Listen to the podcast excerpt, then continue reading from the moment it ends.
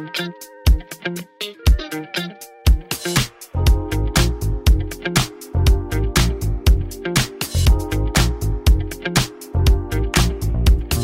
Elin. Hej. Vi börjar alltid med att fnittra lite. Ja, nu är vi här igen. Jag kommer direkt springande från Sibyllegatan och min son som är kiropraktor som har hjälpt mig med min nacke. Jag lyfte en grej igår som jag inte skulle... Jag skulle flytta en soffa. Ja. Jättesmart. Ja, Men, för att det var ingen hemma. En stark kvinna reder sig själv, Ja. tänkte jag. Men det, men det, gjorde hon inte. det gjorde jag inte. Så, ja, så då sprang jag dit så klämde han in mig mellan två patienter där. Ja. Så det var bra. Vad gjorde han för någonting? Nej, men han masserade upp och så tryckte han lite och liksom så att det släppte i trapeziusmuskeln och sen har jag problem med ett revben som är, åker lite översta revbenet som hakar, eller hakar ur, men det händer någonting med det ibland. Haka ur. lät Så knäckte han lite så nu känns det mycket, mycket bättre. Skönt. Så får ni Nacksberg så gå till Sebastian Garpenskiöld på Ja, Civilgatan. Det som jag också behöver det känner jag. Ja, Och trapezius kan vi lägga till är ju den muskeln som är bak i mm, nacken. Det är oftast den man, ja, det är oftast den man får ont i. Ja, precis. Men ja, precis. det är den som ser ut som en, kläd, den, den ser ut som en klädhängare, tänker just jag. en galge. Alltid. Mm. Eller galge, ja. Ja. Mm, tänker jag alltid. Mm. Ja, den är lurig. Den Man är får lurig. rulla med axlarna lite Ja, och inte lyfta soffor. Nej. Skippa det. Kommer min mormor höll på med mycket sånt också. Hon kunde lyfta grejer. Ja. Och då var hon typ ja, men 83-84 och skulle flytta grejer själv. Hon bara, men snälla, Fast det är ändå bra att vara envis. Ja, men det är det ju. det är ju. Vi får ju så mycket frågor eh, av våra kära lyssnare. Ja, det är vi och glada för. Många frågor handlar ju om hur får jag bort pormaskar om jag inte har möjlighet att gå till en auktoriserad hudterapeut. Ja. För alla har ju inte det. Jädriga pormaskar. Ja, som kommer så fort också. Mm. Det är lite som tandsten. Liksom. Det dyker bara upp hur mycket man än rengör och pilar och har Ja. sig. Det finns ju lite olika. Vi har ju pratat tidigare om det, att vi är väldigt förtjusta i en, en liten mackapär från Comfort Zone som är ultraljudspeeling. Funkar mycket bra kan vi säga. Likvärdiga finns ju på salonger. Men Och vi har pratat om BHA. BHA, vi det också- älskar ja. vi ju. Men nu Det- tänker jag lite mer liksom på, ja, BHA är jättebra. Det trollar ju inte bort, men det håller dem i schack. Precis, det liksom. mer att det förebygger ja, mycket. men ultraljudspilingen tar ju verkligen bort Mm. Eh, pormaskar. Men sen är ju hela eh, sociala medier fullt av någonting som heter skin oiling. Mm. Att man eh, tvättar huden, man ska massera typ i 15 minuter för att lösa upp. För fett löser ju fett, så att man ska använda någon rengöringsolja eller någonting. Jag har testat det. Jag tycker inte att det funkar, på mig Nej. i alla fall. Däremot, så vad som verkligen har funkat och som jag har sett flera stycken visa på sociala medier, och eh, det är när man använder en guashasten Mm. Och det är en sån platt sten. platt, Mm. ja men precis, tillsammans med en ansiktsolja. Så då gör man så att först, jag gjorde så att jag tvättade ansiktet med en, en rengöringsolja, det kan man ju ta vilken som, om Mm. man har någon hemma. Sköljde bort med ljummet vatten. Och sen så har jag tagit Och vänta lite, du, då tvättade du extra länge? Ja, du masserade in i flera ja, minuter? men tre, fyra eller? minuter. Jag är Ja. lite otålig, så det kanske Mm. var två minuter. Jag vet inte riktigt. Men det var inte så att du bara smörjde in och sköljde av, utan det var ju flera minuter Nej, jag i gnuggade och speciellt då på haka och näsa där Mm. jag tycker att jag kan få lite, lite ytliga pormaskar. Mm. Liksom. Inte, inte så svarta, inte inkapslade, men de ligger väldigt ytligt. Och så är det för många runt hakpartiet, liksom nedanför munvinkeln, så Ja. har man ofta sådana jag. Mm. tror att de flesta får det. Sen har jag tvättat, torkat ansiktet, applicerat en ansiktsolja. Då kan du ta vilken som, som du har hemma. Eh, Den ska inte vara för torr och den ska inte heller vara för trögflytande utan det ska vara liksom lite glid på den. Mm. Massera den in i ansiktet och gärna ner på halsen och utgår då alltid från mitten och utåt. Och Då kan du hålla på med det ett par minuter, gnugga lite extra där du tycker av pormaskar. Sen tar du den här guashastenen och börjar jobba. Och Då jobbar du från mitten och utåt, från mitten och utåt. Och så kan du liksom ta lite extra. Jag jobbar lite extra på de områden som jag tycker att jag har pormaskar på. Och, då, och Det fina med den här stenen det är ju att man kan vinkla den. Liksom. Du kan liksom vinkla den till näsan, på överläppen. Många får ju lite pormaskar runt läpparna för att man eh, kanske använder läppstift eller, eller något läpp, lipgloss eller någonting som, som sätter sig lite grann. Det här funkar. Alltså, man ska hålla på kanske i, säkert individuellt, men jag höll på i fem till sju minuter första Ja. gången jag gjorde det. Det lossade massor. Såg du när det kom ut då? Ja, man såg på stenen att det kom ut. Det blev liksom uppmjukat och, och kom ut. Det som ville komma ut kom ut. Och Det här kan du ju göra ett par gånger i veckan. Och Det fina är att när du har gjort, när du är klar, när du har hållit på i kanske, jag tycker inte du ska hålla på mer än sju, sju minuter, kanske åtta. Skölj av ansiktet noga, ta lite rengöringsolja igen Mm. och tvätta ansiktet. Sen avslutade jag med ett ansiktsvatten faktiskt, för jag tyckte att det kändes fräscht innan jag smörjde in mig. Alltså huden på hakan såg så ren ut. Hela ansiktet var ju naturligtvis jätteglowigt av all den här massagen som Ja. man hade fått. Och liksom käklinjen kom fram. Och, alltså det här är ju världens bästa trick. Men så, så smart. För jag tänker också, det här är ju någonting som är smidigt att göra hemma. Ja. För så länge du går uppåt utåt så kan du inte riktigt göra fel heller. Nej, du kan inte tänk- skada dig. Nej, så om ni som lyssnar bara tänker liksom en mittlinje vid näsan. Mm. Börja alltid från mitten av hakan utåt, överläppen utåt. Så jobba liksom mot örat. Precis. Pannan kan man jobba Och uppåt. Ja. Och sen om ni har, många har ju pormaskar på halsen och då jobbar man ju från käkbenet och ner mot Mm. venvinkeln, alltså vad heter det, nyckelbenet. Där vi har lite lymfstationer Yes. också. Så nästan gratis på, porrengöring kan man säga. Så, så smart. Plus att det är, har andra fina egenskaper också tänker jag. Du Ja. får bort pormaskarna, samt sätter du för upp cirkulationen Får världens glow, Ja. mikrocirkulationen är ju igång. Och Få mjukgör ju bort slaggprodukterna, får liksom Ja. lite mindre svullnande i ansiktet. Win-win. Så, så bra. Det här är bara att köra på. Inte, inte för hårt bara, utan man liksom gnider Mm. stenen, inte liksom trycker hårt. Nej, hellre för mycket olja än för lite också. Tänker jag, Ja, det inte... absolut. Och hellre ett par minuter längre eh, att du håller på att jobba med stenen än att du har ett för hårt tryck på Ja. den. Det var det. Vilken bra grej. Vi kommer ju prata massa om eh, makeup idag också när eh, Marielle kommer hit. Det blir roligt. Gud vad härligt. Det ska verkligen bli jättespännande. Och innan så kör vi ett litet beauty-svep. Och på tal om svep, idag vill jag tipsa om svepande ögonskuggor. De där härliga krämögonskuggorna som du snabbt och smidigt sveper upp på ögonlocket med en liten applikator som finns i hylsa. Det finns mängder med fina. Några av mina favoriter är Shimmer and Glow från Stila som vi har pratat om tidigare. Som mer ger skimmer och glitter än färg. Den här kan du även använda som ett eh, glittrigt komplement till en vanlig ögonskugga. En annan magisk produkt är från LO Cosmetics och heter Ultimate, nej den heter Sparkle. Och eh, den eh, har lite mer färg men den är också ganska lätt i konsistensen. Du, du känner inte den på huden. Den är otroligt fin. Finns i tre olika nyanser. Och sen så sista är från NYX och heter Ultimate Glow Shots och finns även den i flera olika färger. Ger också ganska mycket färg och är väldigt lätt att använda. Lycka till!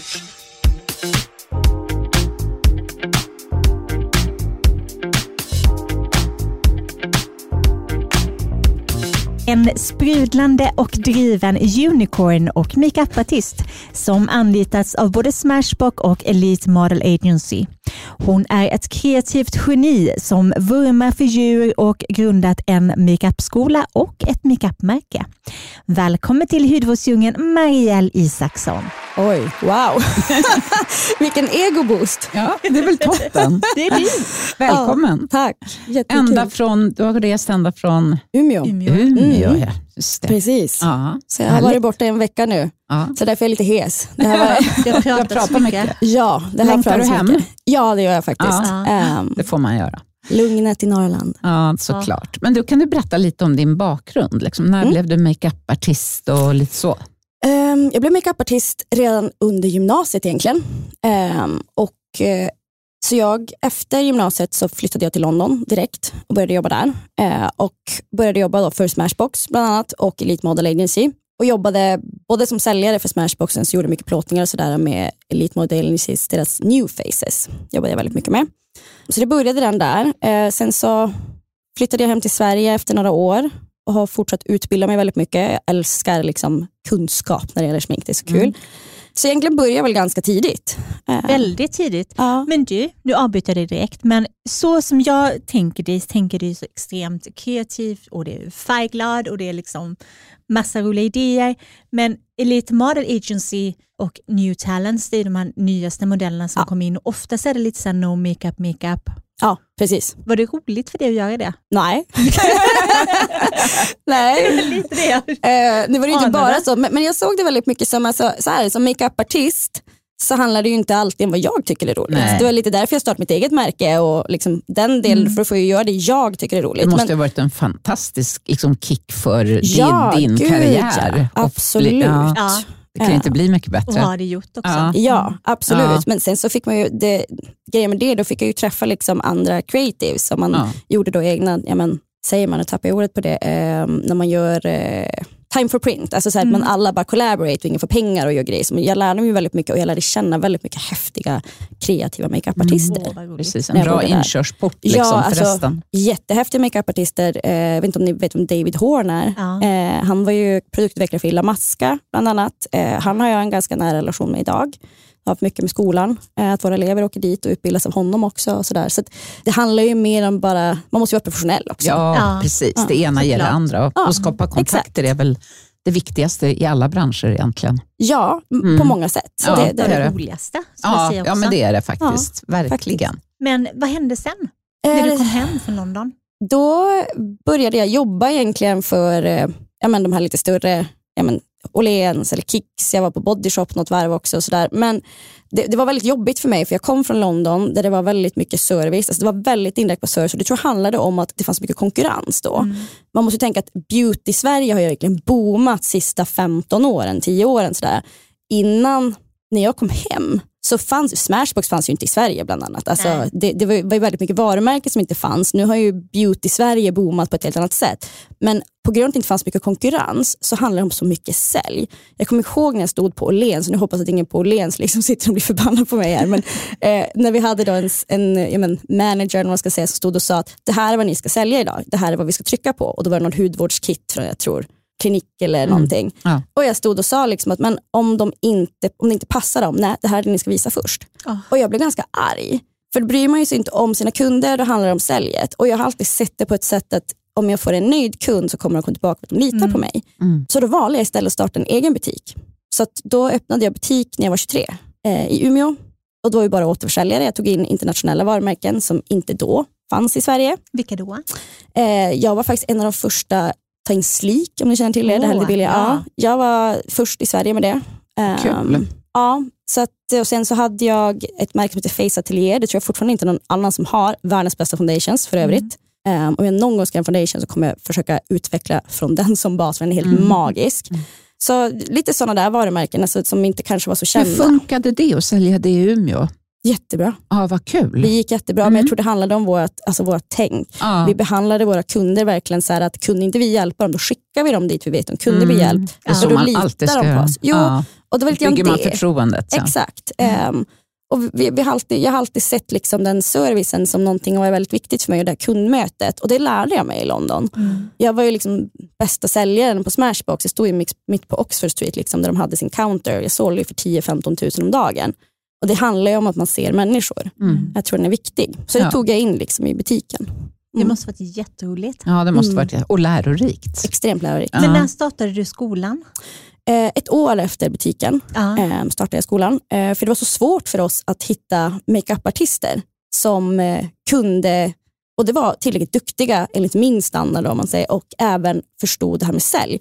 För skolorna då det finns många av dem inte kvar, mm. Eh, av en anledning kanske. Ja. Men de, eh, alla hade fastnat till 90-talet. Och man tänkte ingenting på det här med att sminka olika hudtoner, hudfärger, alltså olika etniciteter. Man hade en lektion. liksom. Mm. Jag tycker det är helt sinnessjukt. Ja, alltså, det, hud är hud, det är färglära. Mm. Det ska vara, alltså, det ska vara liksom hela tiden. Såklart. Men även service. Även alltså, liksom, hur, hur möter du din kund? Och Jag har utbildat mig väldigt många gånger, både i Sverige och utomlands. Och jag upplevde att de utbildningar jag hade i Sverige var mycket sämre. Mm.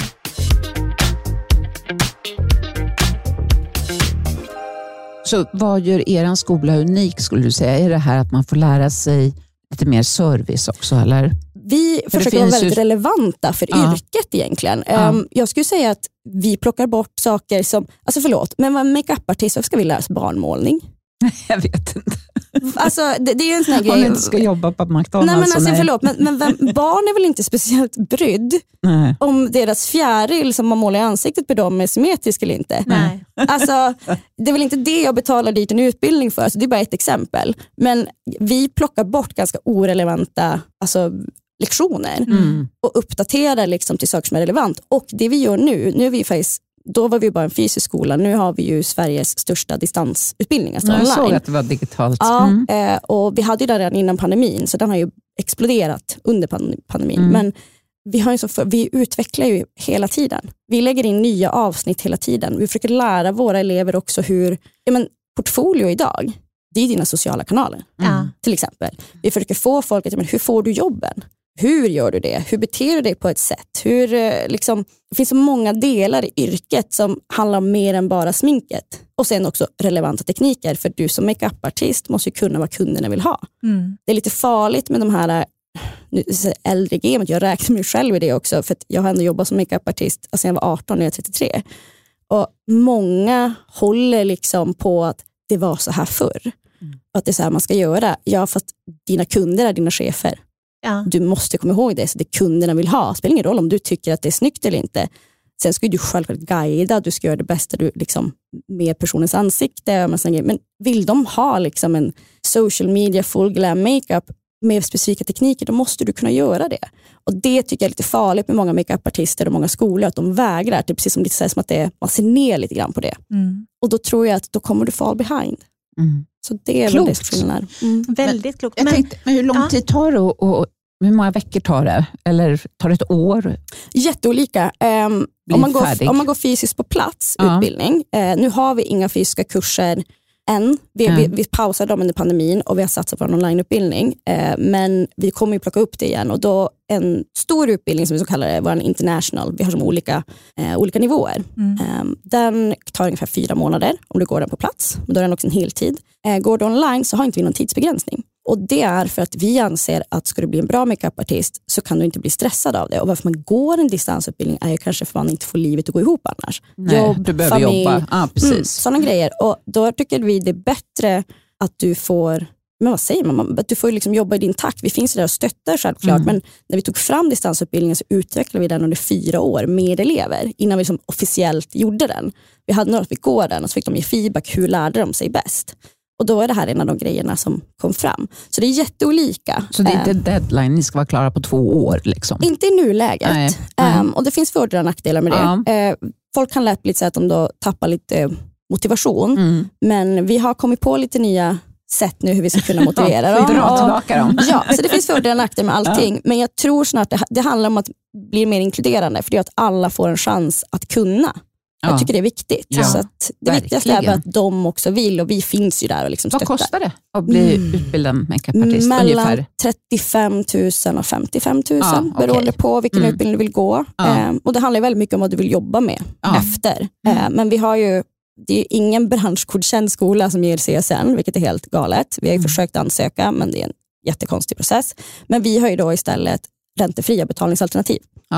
För att vi vill att det ska vara alltså positivt för Tillgängligt för fler. Exakt. Ja. Men hur ser konkurrensen ut sen när man är färdig så att säga? Om man, om man är en duktig makeupartist? Ja, är det mättat med makeupartister Det är mättat med makeupartister men det finns hur mycket jobb som helst och ingen som Aha. är kvalificerad för jobben. Här Oj. är problemet, det finns så många makeupartister som utbildas men skolorna hjälper dem inte att få jobben för de mm. förstår inte Alltså om, om vi inte lär våra elever hur de ska få jobben, det är klart att de inte liksom Alltså det går ju inte. Nej. Men tyvärr finns det väldigt många skolor som bara pumpar ut elever, men inte förklarar för dem att så här får du jobben. Så det finns jobb, det finns massor med jobb. Men, Intressant. Ja, men det handlar om att folk vet inte. Det är två sidor på myntet. Liksom. Ja, det, det, är nästan så att, och man tänker också med det mediaålder vi är inne i. Det bara utvecklas makeupartister behövs ju till allt. Ja, visst. Så att det finns hur mycket jobb som helst men nästan inga kvalificerade eller som förstår att jobben finns. Det är en liten svår, jag vet inte hur jag ska förklara Nej, det. Men, men Jag skumt, det är ett glapp där. Liksom. ja, om jag hade velat frilansa nu hade jag varit boka, överbokad. Mm. Det nu är har ju det. du väldigt lång erfarenhet och är väldigt duktig, men Ja, ja Mm. absolut. Men, det är alltid men det svårare finns ju, än i alla yrken när man är nyexaminerad. ja, ja, Då får man gå absolut. den hårda vägen. absolut.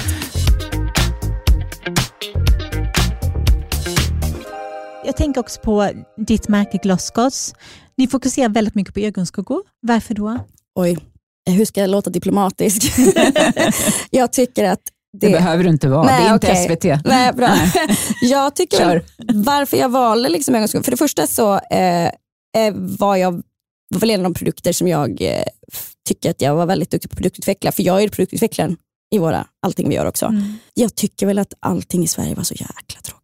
Alltså jättetråkigt. Det är beige, det är brunt, det är brons. Varför vi har gått så virala är väl den anledningen att vi inte är det. Vi är lite antitesen till liksom många andra. Mm. Men sen så tycker jag att kvaliteten var dålig. Det fanns inget nytt. Det var liksom inget, jag tyckte att allting var tråkigt. Jag ville skapa någonting som var väldigt färgglatt men som också var extremt hög kvalitet och som man kunde jobba med både som privatperson och makeupartist. Men jag vill ju också att smink ska vara något som skapar glädje. Mm. Och det tror jag att man får när man tittar på våra produkter. Så där blir det väldigt Jättefina mycket fokus på färger. det. Ja. Otroligt fina färger. Men är det Ja. din vision med märket också just, eller med ditt jobb allmänt, att det ska vara att skapa glädje? Alltså min vision med varumärket är ju otroligt bred. Vi hade faktiskt kick-off nu med våra anställda igår.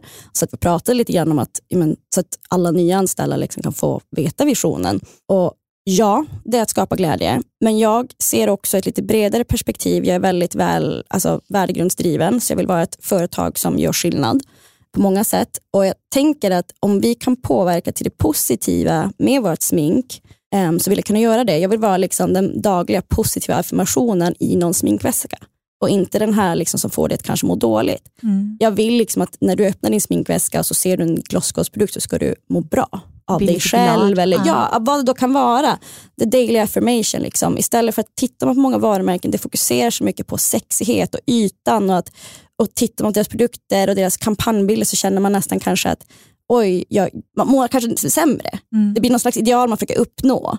Eh, och Den tycker jag kan vara lite jobbig. Inte för att inte sexighet är bra. Sexighet kan vara stark, liksom, jag säger ingenting om det. Men jag vill verkligen att vi ska vara lite antitesen till det här att det här är vad du ska vara. Utan vi vill egentligen uppmuntra dig att vara den du är. Ja. Vi har ju ett uttryck som är unapologetic. Liksom, vi försöker vara unapologetic och vi vill att våra kunder också ska vara det. Och Vad det då innebär, det är upp till var och en. Mm. Underbart ju. Så klokt. Ja, det är bra. Jag Bra med en röd också tråd på, också. Ja, du har ju nämnt innan att du drabbades av en sjukdom för ganska nyligen. Ah, två år sedan. Ja. Mm. Vad var det som hände? Jag har fått en autoimmun sjukdom eh, som heter mastcellsaktivering och eh, jag fick den under pandemin. Och om det är viruset i sig eller om det är vaccinet, det vet man inte. För det är ju, viruset finns ju i vaccinet. Mm. Och Det triggade då den här autoimmuna sjukdomen hos mig som då legat latent. Ehm, och Det har gjort att jag har blivit ganska allvarligt sjuk och har eh, under två års tid gått, jag har gått ner väldigt mycket i vikt. Jag har inte kunnat äta, jag har inte kunnat knappt gå och stå under vissa gånger och jag är väldigt kognitivt påverkad nu. Men jag kan, en av anledningarna varför jag nu har sagt ja till att vara med i podden, för ni har frågat mig ganska länge, det är för att i juni så börjar det äntligen vända. Så att nu har jag äntligen börjat eh, gå åt rätt håll och börja läka. Underbart, ja. Ja, så det är faktiskt härligt. Hur mår du nu då? Jo, men jag, eh, det är en ganska svår fråga. Själsligt mår jag väldigt bra. Mm. Kroppsligt så är det på rätt håll. Kognitivt mår jag inte jättebra. Det är väldigt hjärntrött, väldigt mycket hjärndimma, väldigt mycket yrsel, eh, tappar lätt ord och sådär. Så att jag känner som inte igen mig själv. Jag har alltid varit extremt bra på att liksom föra mig, att prata. Att liksom att sådär. Men jag känner ju att en av anledningarna varför jag liksom ville skjuta på att vara med i podden, det är för att jag känner inte att jag riktigt är, jag kan inte riktigt prata för mig själv längre. Nej. Ja, men det är väl helt förståeligt. Men har du fått bra hjälp från, från sjukvården? Tycker Nej. Du, eller? Nej. Inte alls. Ehm, jag har faktiskt eh, anmält flera gånger och nu sist så eh, nu till slut fick jag bra vård. Men tyvärr så behöver man slåss för det. Mm. Det är ju också helt sjukt. Det är helt frisk sjukt. för att vara sjuk. Ja. Ja, och det är en så otroligt ovanlig sjukdom att den första läkaren jag hade, när jag, jag förstod ganska fort vad det var jag hade, eller ganska fort, efter ett halvår. Liksom, man börjar ju som förstå, man blir Mm. lite sin egen läkare och jag tog hjälp av många eh, funktionsmedicin som det heter. Eh, för det var ju så lång vårdkö också. Alltså att ens försöka komma till liksom någon som kan någonting var ju så sex månader. jag trodde jag skulle dö. Alltså jag, hamnade, var ju liksom, jag fick anafylaktiska chocker. Liksom. Ja. Ja, så att, och ändå fick man ingen hjälp. Och hon typ viftade bort det och sa att det här är en sociala mediesjukdom. Och, ja, hon sa att det, det där tror inte jag på. Och då hade jag ändå varit i kontakt med liksom läkare i typ Schweiz som kan med den här sjukdomen. Um, och, och vad kränkande Ja, det var jättekränkande. Var det en neurolog som sa det här? Eller vad var det för Nej, typ allergolog. Allergolog? Ja, alltså, en, alltså mycket med allergier, lung och, lung och astma och allergi. Så hon Aha. bara, jag kan inte hjälpa dig, men jag kan hjälpa dig med din astma.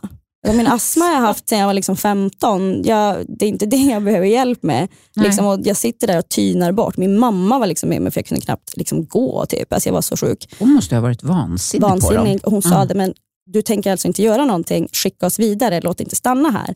Och Hon sa det finns ingen som kan någonting om det här. Hon skickade mig till slut till kurator. Um, det måste det, finnas nere på KS? Eller? Det måste ja, finnas. men då när hon skickade, för jag krävde att hon skulle skicka remiss, men hon skrev ju inte alla mina symptom, så jag blev nekad. Så jag anmälde henne. Ja, det är helt galet. Helt ja, ja, man, och, blir arg bara man hör på det. Ja, och till slut, nu kommer ni bli ännu mer arg, för till slut så eh, den här kuratorn började ju se hur hon behandlade mig, för hon försökte liksom säga att det var psykiskt. Men kuratorn, alltså hon träffade mig så hon såg att det här är inte psykiskt. Så till slut tror jag hon också anmälde på något sätt på insidan, så då fick jag till slut en second opinion som jag hade jagat efter. Ja. Då får jag träffa en annan läkare som är överläkare på samma avdelning, de är båda överläkare visar sig att han har forskat på mastceller och mastcellsjukdomar i 20 år. Nå fasen visste väl den här läkaren det. Det var någonstans, jag vet inte om hon var högfärdig, alltså liksom så här, som att hon skulle bara ha rätt. Att hon vägrade erkänna att hon hade fel. Hon kunde inte slussa ja. dig till sin kollega. Nej, alltså. Jag vet inte om de hade någon intern krig eller någonting. Jag vet mm. inte, men när jag fick träffa honom så sa han direkt bara, jo, det här är det du har. Ett år senare, jag fick träffa honom i maj nu. Jag var sjuk i oktober 2021, började få symptom. Fick träffa henne i maj 2022 nu maj 2023 fick jag träffa den här läkaren och han sa ju då, du har gjort allt rätt, du har helt rätt. Jag har ju vetat det här jag har haft, jag har haft funktionsmedicin, men det räknas ju inte i vanliga vården som en officiell diagnos. Då de får inte liksom, alltså den, jag kan inte gå till en läkare och säga jag har fått den här diagnosen funktionsmedicin. Och de hjälper ju att titta på helheten och sådär. Så det Vad var hans reaktion när du berättade om kollegan? För det gjorde du väl? Han var ganska duktig på pokerface, men uh. det vart väldigt tydligt för mig att han att han inte var så nöjd Nej. över situationen och att det kanske finns någonting mer där bakom som inte jag vet om. Ja. Så jag anmälde. Oftast tror jag det är så. Jag tänker på när jag förlorade eh, det mesta av min syn på högerögat för några år sedan. Mm. Eh, så nu har jag liksom en stor, stor blind fläck som, på det ögat som jag inte hade behövt ha. Och Då var det också en läkare som trodde att hon kunde. Hon var expert på området men inte kunde och hade jag blivit skickad till hennes kollega så hade det liksom löst sig med en spruta. Det är så hemskt. det är oerhört. Det är oerhört hemskt. Och så sen när man sitter där och jag liksom, hon säger att ja, men det här hon säger, jag kan ingenting om den sjukdomen så jag kan inte hjälpa dig. Och jag bara, skickar mig vidare. Ja, hon säger, det finns ingen som kan. Okej, okay, säger jag. Men jag liksom, ja, men, man ska inte skratta, men nej, man blir, men, men det är helt, Man blir mörkrädd. Och så sen när jag sitter så och säger... han i fikarummet som hon ja han, han kunde det där? Liksom. Ja, alltså, det var galet. Och sen när jag pratade och sa liksom att men jag har hört talas om den här typen av medicin, jag har hört talas om det här för jag varit i kontakt med läkare i Schweiz. Ja. Alltså, om det är någonting med mig så är jag driven åt alla håll. Och jag har ju haft liksom, sett som ett helt företag att liksom försöka se till så att jag inte dör. För mm. det är ju liksom det som det känns som jag ska göra. Mm. Ja, det vill man gärna undvika. Ja, och då sitter de och säger till mig att eh, men det där håller jag inte med om. Jag bara, fast du säger att du inte kan någonting om det, så varför fasen ska jag lyssna på dig? Nej, och varför, hon kan ju inte säga att hon inte håller med om hon inte kan någonting om det. Exakt. Så, det, alltså, ja. så under hela den här tiden kunde du nästan inte jobba då med ditt varumärke? Och... Som tur har jag ett ganska tjockt pannben. Så ja. jag, liksom, nej, alltså, jag vet inte, jag ska vara helt ärlig, jag vet inte hur jag har överlevt. Alltså, jag har jobbat, men det är klart jag inte har jobbat på rätt sätt och på ett kanske hälsosamt sätt. Jag inte kunnat jobba lika mycket. Och Det var väldigt jobbigt för vårt företag har gått alltså, så här, det har varit som en snöboll i rullning. Jag har mm. inte gjort någonting och det börjar gå så fort. Så eh, för ett år sedan exakt så jag är med i ett ungt entreprenörsnätverk som är helt fantastiskt. Så stod jag upp på det och sa att jag behöver hjälp. Vad bra. Eh, och, då fick jag in min, nej, och då fick jag in en ny delägare som heter Katrin som jag tror ni har en intervju med i Daisy Beauty Professionals nu eller någonting. Ah, Precis kommit in. Mm, eh, som är helt fantastisk. Så att eh, nu, nu får jag hjälp. Vad bra. Inspirerande. Mm. Hur många är ni på företaget? Um, vi Ungefär. är fem ja. nu.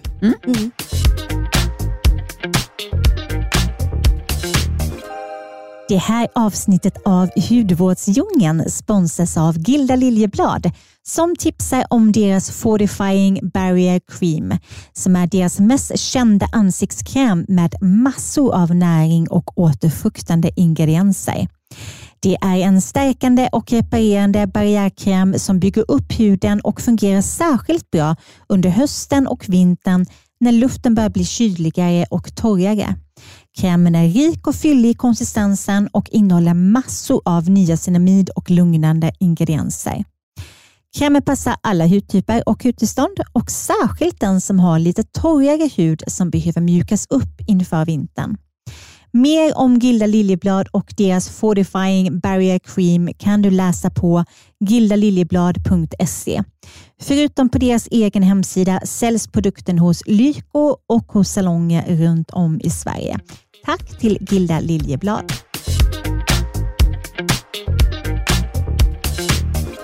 Vi har ju väldigt, väldigt fina produkter, men vilka andra makeupmärken använder du? Tänker du måste använda, eftersom ni har foundation till exempel så mm. måste du ha andra foundations. Jag använder ju främst det här märket Face Atelier som jag pratade om, det ska ni verkligen kolla in för alltså den foundationen är helt galen. Mm. Uh, ja, den uh, har jag använt i tio år. Uh, tycker den är helt fantastisk. Sålde den ju ett tag. Uh, nu är den lite svår att få tag på för jag säljer ju inte, jag tar inte in andra varumärken längre. Uh, men ja, så det använder jag. Men sen så försöker jag ofta använda, jag gillar att stötta andra kvinnliga varumärken. Mm. Så jag försöker använda mycket, mm, för brynen använder jag alltid Rapid. Det är ju en mm. vän till mig, Tilda, som ja, äger det. det. Och eh, använder mycket mm, Swede. Mm. Um, tycker ja. Gabriella är jättefina och det är som, liksom, de kompletterar Mm. Våra produkter är väldigt bra. Mm. Um, så det använder jag. Men sen så använder jag ganska mycket utländska märken. Alltså jag gör ju mycket research, sen helt ärligt, jag använder mycket samples. Alltså det ja. jag har på mig i ansiktet, alltså, ja, det är mycket våra produkter som kanske kommer om ett, två år mm, som jag jobbar med. Ja, så ja. funkar det ju.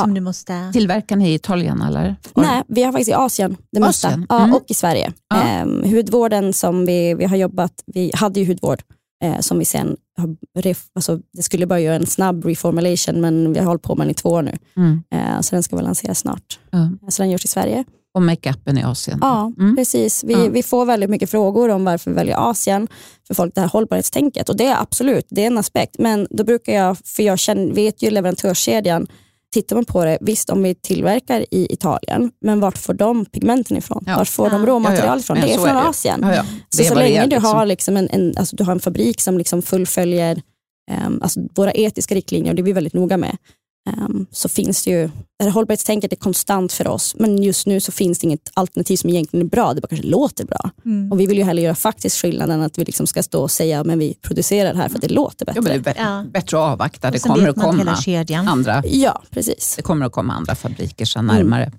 Men du, dina bästa makeup-knep? Ja, det mm. har vi längtat efter. Det har jag längtat efter.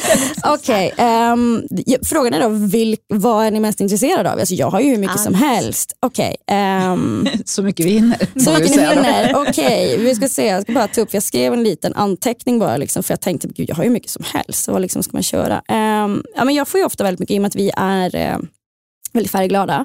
Och jag är väldigt färgglad, nu kan ju inte folk se mig, men jag har ju rosa hår, jag är liksom pastellfärger. Det är, liksom, det är väl jag. Och Många blir att jag skulle vilja ha färg, men jag vågar inte. Jag ska känna mig utklädd. Det finns så många knep du kan göra för att liksom få det att bli liksom, alltså lite pop of color. Och där vill jag ge ett tips förresten till alla som lyssnar. Om ni vet eh, Glow by Nats på Instagram. Mm. Hon är ju bäst ja, på att få in färg i, liksom, i sin vardagssminkning och mm. look och vara. Så det är verkligen ett tips, kanske inte ett makeup-tips så, men Nej. hon lär ut jättemycket. Ja, det gör jag. Nu har ju hon så fina färger i sig själv så det blir ju så fint på henne. Ja, fast, fast samtidigt så jag tror inte att det handlar om det, handlar om att hon, hon kan knepen. Hur kan mm. du få det att kännas bärbart? Mm. Det tycker jag är väldigt inspirerande. Ja, det är ett väldigt um, fint konto. Ja, och det jag skulle säga, ett tips jag har med våra ögonskuggor, vi har ju ofta, de är ganska pigmenterade, men de är oftast liksom ganska, vi kan ha antingen translucent base eller som är helt liksom en man pratar med produktutveckling, liksom fast bas. Ja. Men de är translucent base, skimmer. Ett favorittips jag har är att göra liksom en, en eyeliner, en sotad eyeliner eller vad som helst. Sen så tar du skimret och lägger ovanpå det. Oh, Då har du fortfarande den här, så att man känner kanske lite mer säker, det här svarta. Men du får kanske, den kommer skimra i liksom olika nyanser. Det är jättefint. Så det är ja. ett tips mm. som jag gärna ger. Vad mer kan man säga? Ja, olika färger på ögonskuggsprimers. är inte så mycket man tänker på. Om man tycker det är svårt att kanske få till en sotning som många vill ha, välj en mörk primer. Gå på en eh, mörkbrun, för då blir inte kontrasten lika mycket. Alltså om det, börjar, om det blir lite fläckar eller sådär. Så att, eh, jag skulle Smart. säga, ja, så gå på då en mörk. Vi har våra That Base som vi har, vi har fyra olika nyanser. eh, den mörkaste tror ju folk att det är bara för personer med eh, mörkare hy. Ja, Det är ju helt fel. hud. Ja, precis. Det är helt Mm. fel. Jag vet att Ida Schillerman hon använder den jättemycket när hon har sina sotningar. Ja. Det funkar hur fint som helst. Ja, och hon är inte jättebrun. Nej, hon, hon, jag tror hon är ble, nästan blekare än vad jag är i många Hon fall. har också varit här och pratat. Ja. Jag vet, jag lyssnade på hennes Ja. avsnitt. Jag lyssnade på Kiki Normans avsnitt. Jag lyssnade på, ja, men jag lyssnade på ganska många ändå. Ja, det är bra. Ja, så, att, eh, så några sådana tips är det. Eh, Vad ska man mer kunna ha? Eye contouring, är det någonting ni är Ja, medvetna det kan om? Alltså, hur, alltså liksom det här med att man skulpterar ju gärna kindbenen men man tänker inte på att, liksom att du även kan skulptera andra delar av ansiktet. Mm. Och ögonen är ju en sån grej som jag tycker är helt fantastiskt att skulptera. Där du kan tänka liksom på att jobba med contouringfärger, antingen kräm eller puder och verkligen skulptera ögat. Alltså att Det är så roligt. det är Men så berätta fantastiskt. då lite för lyssnaren, hur, Ja. liksom hur, Ja, men, hur ska eh, man tänka då? Det beror på lite vad, vad du vill ha för effekt. Vill du Ja. att ögonen ska kännas som att gå mer uppåt och Mm. lite mer så här sultry som man säger, vill de ska kännas öppna. Det första jag brukar göra det är att jag jobba ganska mycket, alltså man tänker där eh, ögongloben, som rundningen går, Mm. att lägga en kontor där. Alltså, och när jag säger kontor nu så är det en svag skugga, alltså Mm. ungefär som man tänker liksom i en kontor på kinden. Eh, att man börjar med det. det under Ja, ögat. Mm. under ögat, man säga, där, där ögongloben liksom går lite grann där. Mm. För det öppnar upp ögat. Och sen så att man sätter även här, det, säger man tear duct, alltså det börjar möta lite grann här. Just det. Så att man sätter lite där och sen sätter man lite grann här på sidan. Om man går Mm. från yttre, Inre och yttre. inre och yttre ögonvrå, men Ja. inte hela vägen. Nej. Den gör man ju också, Mm. men den är ju lite mer kanske med ögonskuggan sen och sådär. Men då kan du som skapa liksom den form du vill ha. Mm. Och är det så att du vill ha ett öga som känns mer liksom, alltså cat eye, då går du och så kör du eh, mörkbrun eller liksom här, från inre vattenlinjen och drar den liksom ner mot eh, tårkanalen. Ja. Och även här. så att det ner mot, liksom, om, in i ögonvrån är det nu. Ja, Så att det blir liksom en liten, liten spets ner. Ja precis. Mm. Och jag skulle säga att eh, det är jättesvårt för folk som lyssnar att förstå, men gå på eh, Youtube och sök eye contour. Ja. eller iSculpt. Liksom. Det finns jättemycket tekniker. Det är väldigt många i Asien som gör det här för, att, få dem, eh, för att de vill få liksom, den här rundheten i Ja, ögonen. precis. Öppna upp ögat Ja, lite grann. precis. Vi får ju en del frågor också. Många frågar ju, vad ska man, hur ska man lägga makeupen på djupt sittande ögon? För många upplever ju att ögonen sitter djupt. Liksom. Och då finns det lite, då är, man måste också titta på vad vill du uppnå. Mm. Ehm, är det att du vill att ögat ska känna, kännas mer öppet? Eller vill du, för, det. för många gånger är det så att när du har djupt sittande ögon så får Mm. du, som ett, alltså, du får lite mer hud som hänger över. Mm. Ehm, och Det jag brukar göra då det är att jag brukar försöka skapa en ny globlinje. Mm. På samma sak iSculpt om man så säger. Och det är då att du, då, när du tittar rakt fram så jobbar du flera lager av olika nyanser av kontor och brunt om man så säger. Liksom, så man går från ganska ljus till liksom mörkare. Det handlar om mycket lager. Alltså att man sculpt som man säger. Jag skulle säga att titta rakt fram och så jobbar du och försöker skapa en ny globlinje Mm. i lager. Så bredare med ljusare och så går det med lite mörkare och lite innanför och sen liksom när det är som smalast då har du lite mindre pensel och jobbar. Och då kommer det gå från ljust till mörkt. Det viktigaste är att du bara ser till att det inte blir liksom kanter. Nej, Eh, att men- det flyter in i varandra. precis. liksom. precis.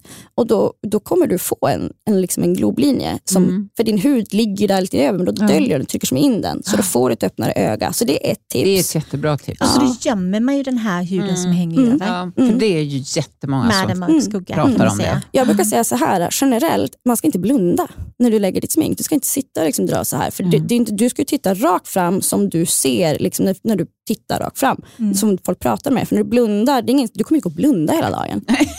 alltså, Nej, antagligen inte. så att, liksom, när pa- pratar om att, liksom, att korrigera eller vad man ska säga för att, att uppnå olika former och effekter på ögonen så ska du göra det med ögonen tittande. Och det gäller när du gör en eyeliner också, sotad, alltså sådana grejer. För blundar du så kommer det väck och det kommer dra sig och sådär. En annan fråga som alltid kommer tillbaka det är vad, vad ska man göra när makeupen rullar sig? Man behöver titta på ehm, lager. Mm, Jag att tror att det blir, va- ja, att det blir Mm. vanligare och vanligare med ru- rullningar nu. Så jag kan säga att jag har så lite av det, jag har typ aldrig upplevt det. Nej. Men jag tror det handlar om de här tolvstegsrutinerna Mm. som kommer i hudvård och grejer nu. Och helt Den är ärligt, ju lite borta ändå, men, men tror Ja. inte, kan det vara att vissa produkter skär sig lite med varandra? eh, ja absolut. Mm. Det är det det handlar Den om. man, känslan får Ja, jag. både att för, serum för och, mycket lager och för många grejer som inte passar med varandra. Du går med ett vattenbaserat serum, du går på ett oljebaserat kräm Mm. och sen så går du kanske på en eh, vattenbaserad foundation. Det kommer inte hålla. Nej. Alltså det finns inte en chans. Och sen Nej. på det kanske du har en silikonbaserad primer liksom mitt i allt. Det, det finns inget att fästa i. Nej. Och sen måste man tänka att om du lager på lager så blir det ju tjockt. Det, då, det får ingen fäste någonstans. Så det skulle jag vilja säga är den första grejen, börja titta på dina produkter. Underlaget. Underlaget, Mm. det, absolut. Men också att minska mängden av produkter du använder. Ja, Eh, många tar ju stora Ja, klickar av allting.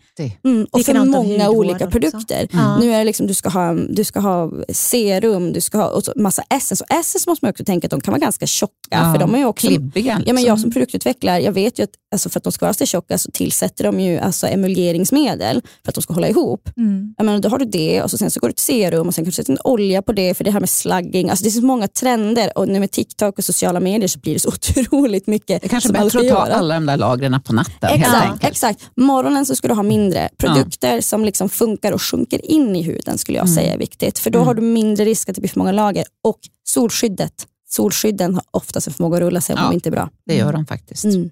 Rätt ofta. Mm.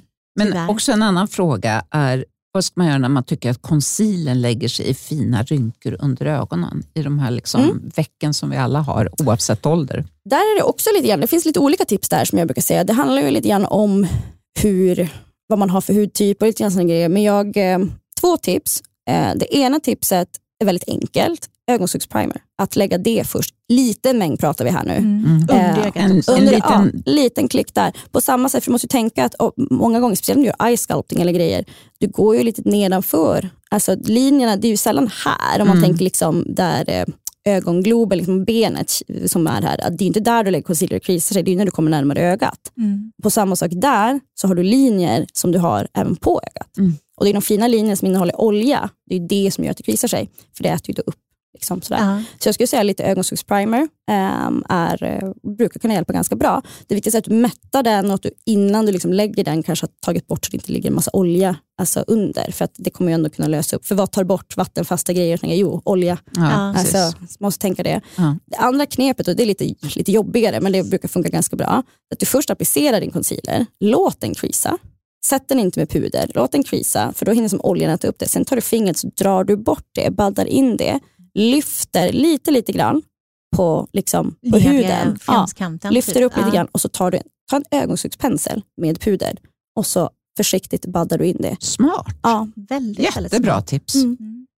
En fråga till Mm. från mig. jag sitter och läser det här för det som har kommit in. När mascaran Mm. hamnar liksom på kinderna klockan 11 på förmiddagen, Mm. Vad gör man då? Tidigt. Ja, det här, det här är faktiskt, Mm, det är jättemånga- jätteglad att ni frågar mig. jättemånga som har Ja, problem med det jag är här. jätteglad att ni frågar mig över det här för jag tycker att alla som ger svar ger alltid fel svar. För folk förstår inte bakgrunden till varför det kladdar sig. Nej. De bara, men har du testat den här vattenfasta mascaran? Har du testat vattenfast mascaran? Fast vad är det som ligger på huden? Det är inte vatten, det är olja. Mm. Det är det vi måste komma ihåg. Och vad löser upp en vattenfast mascara? Olja. Olja. Ja. Så att jag skulle säga så här, byt till en sån här 38-gradig. Ja. Det är mitt bästa tips. Mm. Brullen av några andra anledningar, ja, men det kan ju vara antingen en skitdålig produkt eller att den är gammal, liksom att om den smular sig. Men är det så att det, liksom, att det kladdar av, då har det att göra med liksom att du, du, har, du har olja på huden. Man måste också tänka att oljan när vi blinkar, den rör ju sig. Huden är ju rörlig. Det är därför vi fäster en foundation, för annars liksom, det, det blir för mycket värme och den flyttar sig lite grann. Och har dessutom långa fransar, alla som använder så här ögonfransserum och såna här grejer, då Mm. tar ju dem. Så jag skulle säga att eh, byt mascara och inte gå på vattenfast. Nej. Så, så bra Ja, tips. jättebra, för det där är ett jättevanligt problem. Är det någonting annat du tänker på att det här borde alla veta men väldigt få vet eller gör? Nej, den, den är liksom varenda gång jag lyssnar på liksom, när någon ska ge tips, den, alltså jag stör mig så mycket. Jag vill Mm. bara liksom skrika. Men nu fick du ge ja, jag är jätteglad att ni frågar mig det. Ehm, jag vet inte om det finns någonting annat som jag tänker alltså, som alla borde veta. Less is more. Alltså, jag blir ju tokig på ehm, Alltså alla som har så otroligt tjock lager foundation och alla såna grejer. Alltså you do you, jag ska inte säga någonting men många gånger så syns det ju mer att du har något att täcka för du kommer inte sminka halsen till exempel, det blir en helt annan hudstruktur. Någonting jag också, ja, eh, titta på hur man, liksom det med contour sculpting i ansiktet. Jag tycker att trenderna nu börjar bli nästan till lite absurt. De, man känner inte sitt eget ansiktsform. Jag skulle vilja ge alla tips att ställ dig och liksom känn vart ditt kindben är. Vart slutar det? Du vill ju lyfta. Du vill inte liksom Alltså, du ska ju framhäva olika delar och grejer. Det är inte så att vi ska gå och liksom manipulera vårt ansikte helt. Jag tror att det kan jag bli lite rädd för ibland. Att det känns som att det är så mycket tips där och folk förstår inte varför man gör det. Så att, lär känna liksom ditt ansikte. Ja, och känn Ja, lite man på det. ser med lite skräckexempel ibland Ja, det faktiskt. händer ju ganska regelbundet. Ja. Men, ja.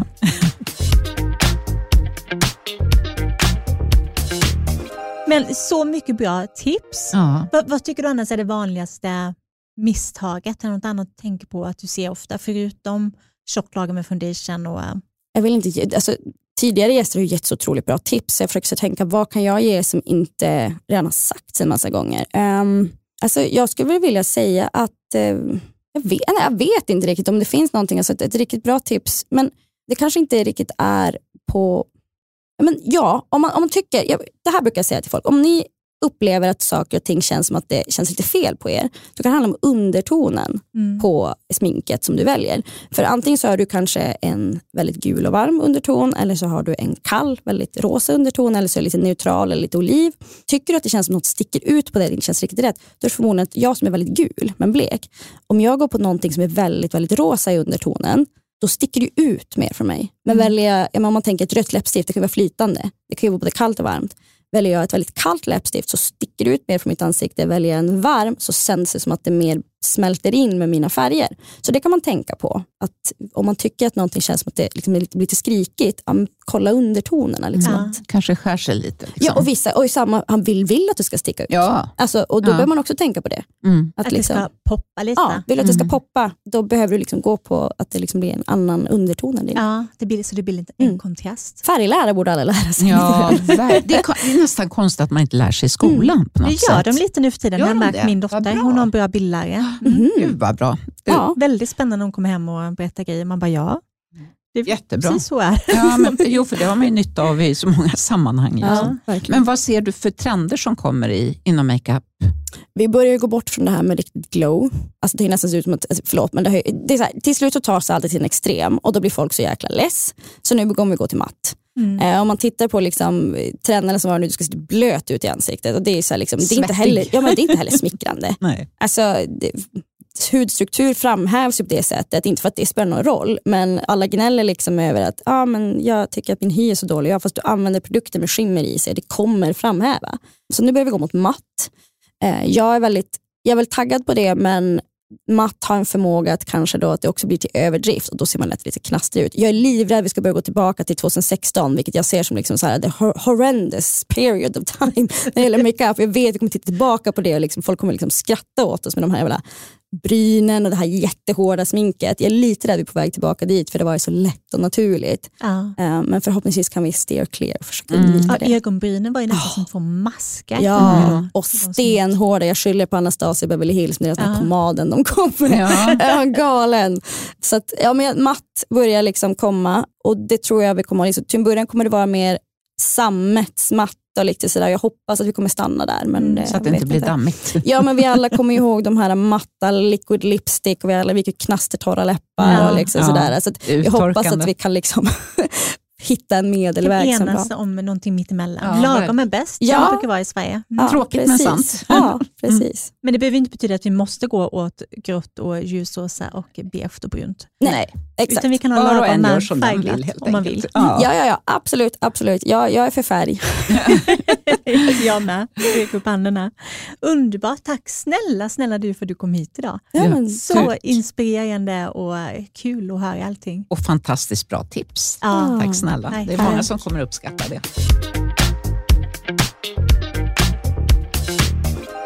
Gud vilka många bra tips. Ja, och sådana här frågor som vi verkligen har fått på DN fick, fick ju vi alla svar på nu. Ja. Det var Och fantastiskt. nu avslöjade Marielle några saker som vi inte får eh, berätta om ännu, men det Nej. kommer komma några nyheter så småningom. Som Låter jättespännande. Så, så fina. Så håll ögonen öppna. Ja. Blir jag hem och sminka mig. Ja. Mm. Ha det så bra nu. Och gillar ni det här avsnittet så tycker vi att ni också kan lyssna på avsnitt 38 med Robin Elektra. Det är Som också, också handlar om makeup tips. och jätteduktig makeupartist igen. Trevlig helg och ha Ja. det så fint. Ha det Hej då. Hej.